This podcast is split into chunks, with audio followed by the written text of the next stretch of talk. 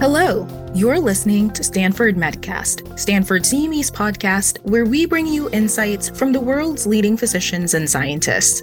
This podcast is available on Apple Podcasts, Amazon Music, Spotify, Google Podcasts, and Stitcher. If you're new here, consider subscribing to listen to more free episodes coming your way. I'm Ashita Verma, and I will be hosting today's episode. I'm a sophomore studying biology at Stanford and an intern for Stanford Medcast. Dr. Latha Palaniappan is an internist in clinical and population research. She is currently a professor at the Stanford School of Medicine in the cardiovascular department. Her research has focused on studying diverse populations, chronic disease, and prevention. Dr. Palaniappan specifically seeks to address the gap in knowledge of health in Asian subgroups and other understudied racial and ethnic minorities. She is the faculty co-director of the Stanford Biobank with Dr. Brooke Howitt and Joachim Hallmayer, designed to accelerate translatable scientific discoveries. She co-founded with Dr. Bryant Lin the Center for Asian American, Native Hawaiian, and Pacific Islander Health Research and Education, CARE, at Stanford in 2018. Thank you so much for talking with me today. Thank you for the invitation.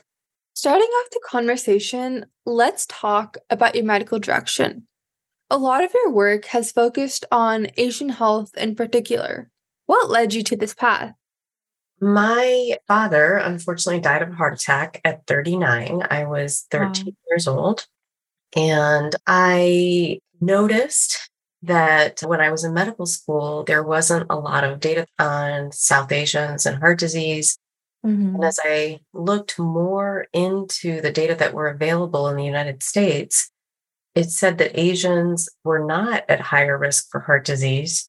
And it's because some groups with higher risk, like South Asians, are averaged with other groups like Japanese and Chinese populations that have lower risk for heart disease. And so when you average two disparate groups together, the average looks like there's no difference, but you're hiding very important signals in the subgroups. First, I want to say I'm sorry for your loss. I also love how you noticed a gap in your medical education and decided to take action on it. Before we dive deeper into the conversation on this topic, could you give us a little bit more of a background on what populations these Asian subgroups consist of and the implications of this data. The major Asian subgroups in the US that are listed on the census are Asian Indian, Chinese, Vietnamese, Japanese, Korean, and Filipino. So those six groups make up 85% of the Asian population in the United States. But there are other Asian subgroups that are large countries that are not listed among those six in the US census categories such as Indonesia, Thailand, for instance, are not included, but those are all Asian subgroups. And there are some Asian subgroups like Chinese, for instance, that have higher risk of cancers. And when they're averaged with South Asians that have lower risk for cancers, we're also missing signals for important cancers that are higher in some Asian subgroups. For instance, gastric cancer is much more pronounced in Koreans and non smoking related lung cancer is particularly higher in women of Chinese descent that are non smokers. So we're able to uncover with disaggregated data more of these signals that were not available when I started out my career.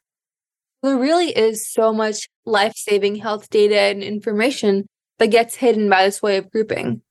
And so, a focus of your work seems to be disaggregating this data and uncovering these risk factors that are specific to subgroups. Yes, absolutely. So it's sort of the epidemiologic part of the work. I've also done work on lifestyle interventions. So looking at clinical interventions to address the risk factors associated with cardiovascular disease.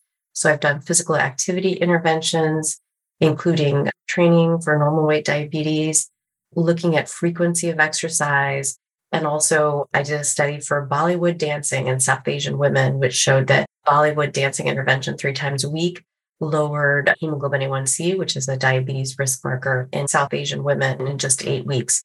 And also looking at not only the disease differences, but also risk factors and socioeconomic and sociodemographic differences, such as measures of acculturation, income, education, all explaining the differences that we see in people. As we talk about these differences, I feel like many of them can be attributed to genetics. Could you talk more about this? Are there certain genetic components or factors that make populations more at risk? Unfortunately, there are few genome wide association studies that are focused on those of Asian descent. Asians still make up only 10% of genetic databases, despite the fact that they make up 60% of the world's population. They're represented by a factor of six. So we have a long way to go to understand genetic risk in like Asian populations. However, there are a few studies that do exist that have shown some differences. There are differences in variants that implicate susceptibility to diseases such as diabetes and heart disease, and then also aldehyde dehydrogenase deficiency, which is common among Asians and causes the alcohol flush syndrome. This is associated with cancer risk, particularly gastric cancer, esophageal cancer. And we've also had studies that show that there's an overlap in risk loci for certain cancers between East Asian and European populations, and some cancer risk factors that we found by studying Asian populations, such as EGFR associated with lung cancer in Chinese populations, for instance. So it seems that though we've made some progress, there's definitely still much more to be learned. And hopefully, with this kind of dialogue and awareness around this, more research can be sparked that specifically looks at subgroups and we can be able to have this health data. From a clinician standpoint, we've talked about the gaps in our current knowledge and how we're slowly learning more and more specific information about these subgroups. I want to shift the lens to patient awareness. Since this data that we're learning is still relatively new information, could you talk about the effectiveness of this information being communicated to these high risk patient groups themselves? We definitely have a ways to go on this. And that's why it's been so important that we established the Center for Asian Health Research and Education in 2018 at Stanford. And myself and over 100 colleagues at Stanford are very passionate about the topics that I discussed in terms of the major chronic diseases like cardiovascular disease and cancers. And an important part of our center's work is not only research to advance these topics, but education of our clinicians and our community. So that mm. is an important pillar. We have been fortunate in the Bay Area to have wonderful partners in the South Asian Heart Center, for instance, that we are able to work with to communicate this higher risk in South Asians for mm-hmm. heart disease. And I'm pleased to report that heart disease rates have gone down significantly in the time that I've been a physician. And of course, not entirely due all to my own work, but many other new therapies, such as cholesterol lowering therapies and angioplasties and stents and all kinds of wonderful new technologies that have been brought to bear we have seen a lowering of cardiovascular deaths by 60%. And now we've also seen that the rate of first heart attacks is higher in South Asians, which is wonderful. So people aren't having events at 39 and dying like my father, but they're having events in their 50s and living through them and going on to live long, healthy lives. So we have had some successes in community education. We also have lots of room and opportunity for improvement, such as educating. I'll take South Asian populations as an example. And we're seeing this that people are surviving their cardiovascular events and going on to have cancers and breast cancers, for instance, in South Asian women are going up. And we have found that their South Asian women are less likely to get mammograms. And so educating the South Asian population, particularly on their cardiovascular risk, but also being mindful of other preventive screenings like colonoscopies, mammograms, pap smears, immunizations, the whole gamut. And we need to do the same for other populations. I've worked with many wonderful colleagues. I'll mention Sam So, who started the Asian Liver Center three decades ago. And he has mm-hmm. really worked to increase knowledge about hepatitis B and C and its relation to liver cancer, and has been able to, through his years of policy work, get hepatitis B screening covered for all people in California. So not only Asians, where he first noticed the increased risk, but expanding the policy to include all Californians and we hope soon all Americans. And that's what we really hope to do by studying diverse populations, studying the disease signals where there's opportunity to understand the pathophysiology and the biology, and then create generalizable knowledge for all populations. The initiatives that you were talking about sound amazing. Having organizations dedicated to Asian populations is such an important step in making medicine more inclusive. And hearing those numbers, like a 60% reduction of cardiovascular deaths and higher ages of first heart attack, are such affirming signs that having these focuses really does carry impact and progress. Thank you. Do you mind talking us through your approach, for example, in raising more awareness and trying to get patients to adopt better lifestyle choices that might help accommodate these conditions? How do you go about raising this awareness and reaching this audience since there are many inherent barriers such as language and transportation? It does take a multi pronged approach. And I try to think of it, and I'm a population health scientist, using the socio ecological model when a patient comes to us in a clinic room. There are many factors that affect what we see in the clinic room. So I'll use an example of smoking, for instance. So let's say a patient smokes. You can, as an individual clinician, work with the patient by offering tobacco cessation therapies or groups. But we have to understand that patient made the decision in many layers, right? So, one layer above the individual is the community. So, what are the smoking rates of the community that they live in? How often are cigarettes sold? Are cigarettes sold to minors, for instance, in that community? And is there access to vaping and flavored tobacco? So those are all community level factors that affect an individual's decision to smoke or not smoke. And then the community is embedded within our larger sociopolitical structures. So, for instance, taxation of tobacco or policies of where people can smoke and not smoke, for instance, on airplanes and hospital and we see this vary from country to country. And we have to understand and affect and work on all of those factors to change risk factors in the individual.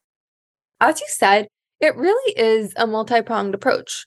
And this is where the social determinants of health are especially important in understanding not only the biological state of the patient, but also the environment around them and its influence. And as we talk about trying to understand patients and their worlds, it brings us to precision health, which many argue is the future of medicine. I know for the past year you were in Australia on a Fulbright looking at the implementation of this health style. Could you start by defining it for us? Precision health is preventing, predicting, and treating diseases through personalized care. And we can do this as physicians by understanding each patient's unique risk profiles and understanding the intersection of biological, cultural, and socioeconomic factors to provide personalized and targeted disease prediction, prevention, and treatment. And in terms of implementation for minority subgroups, what sorts of data do you collect and how does this patient interaction unfold? We provide targeted care to race ethnic minority groups, for instance, by understanding their unique health risk factors.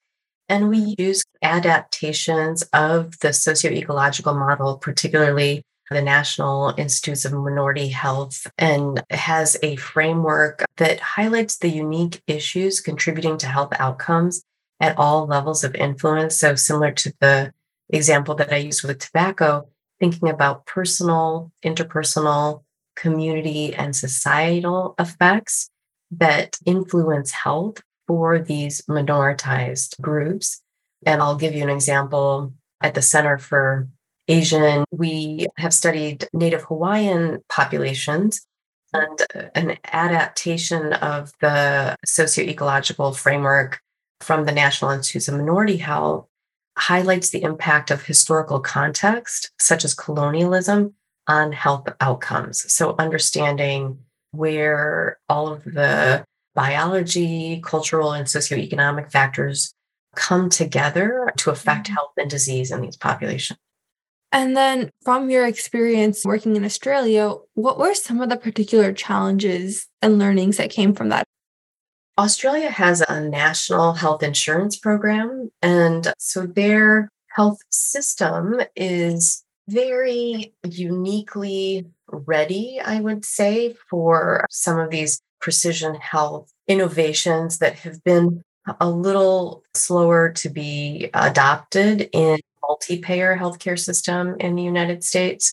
And there's a lot of enthusiasm in Australia for these precision health interventions and innovations. Mm-hmm. And what I really appreciated and that I did not anticipate in the Fulbright work to Australia is really the similarities and differences between Indigenous populations in Australia and Native American populations in the United States. I was very impressed with the acknowledgement of land that was in every setting in Australia, from a scientific conference to when a pilot is landing a plane. There's an acknowledgement of Indigenous lands at formal ceremonies and acknowledging that the Indigenous lands are quite diverse and mm-hmm. being very mindful of this history was very advanced in Australia compared to, to what I observe in the United States and something that I can work to affect change and adopt here in the United States. It's amazing that Australia seems to be so cognizant of Indigenous lands, and these acknowledgements are truly so valuable. And I agree on the importance of this, and hopefully, other countries like the United States, we can start taking more steps towards this inclusivity as well. Yes. And we are doing a better job of studying our communities in the United States. We still have a ways to go with Native American populations, and Australia has had a great focus on Indigenous populations and, and trying to overcome some of those health barriers. And cycling back to precision health, it seems that Australia's healthcare structure and mindset are really what lent it to being such a rich place to try to implement precision health. Within the next 10 or 15 years, what sort of changes or what sort of implications of precision health do you see unfolding in the United States to be able to accommodate this practice? I think it's important that we focus as a scientific community on the acquisition and analysis of large amounts of omics data. So, not only genomics, but going beyond genomics to proteomics, transcriptomics, metabolomics. We can have large libraries of biological samples and robust tools for data analysis we're uniquely positioned at Stanford to have talent both in bioinformatics, data acquisition, and analysis, along with healthcare. And we really need to bring these threads together to weave the next chapters for personalized medicine. And also, as we move forward in this innovation, and Stanford has also been a leader in medical ethics. So, keeping in mind privacy, consent to use patient data, social justice, and potential underrepresentation of minoritized groups in genomic databases, as I mentioned, and disparate access to life saving therapies, including gene therapies, as we move forward. And I do know at Stanford that we have all this talent in one place. So I'm looking forward to working with my colleagues to move this innovation forward responsibly. It sounds like there is a clear direction of where we need to head and the progress that still needs to be made. And in terms of collecting this data, is it through things like clinical trials, or is it trying to understand the data we already have and trying to glean as much information as we can from it? I think it's both. And we do have a treasure trove of information in not only in our electronic health records, but also our research records at Stanford. And linking these with national databases, for instance, birth records, mortality records, and also utilizing some of our national health surveys like the National Health Information Survey, National Health and Nutrition Examination Survey, the Behavioral Risk Factor Surveillance Survey.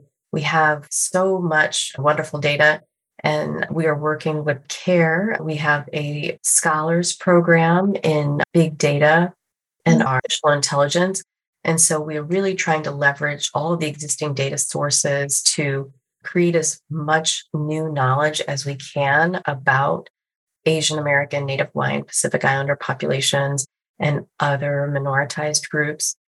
And moving forward, making sure we pay attention to increasing the diversity in clinical trials. So I'm working on a project now in which we're testing different diversity enhancing strategies to increase diversity in clinical trials so we don't mm-hmm. have that underrepresentation in trials and the genomic databases that I mentioned earlier. And as we wrap up our conversation, do you have any last words or anything you would like to say to the audience? I would like to convey that there is much, much more work to be done. And we would love everyone that is interested to join the fight and to help us improve the care of populations everywhere. Thank you so much for chatting with us. Thank you. Thanks for tuning in. This episode was brought to you by Stanford CME. To claim CME for listening to this episode, click on the Claim CME link below or visit medcast.stanford.edu. Check back for new episodes by subscribing to Stanford Medcast wherever you listen to podcasts.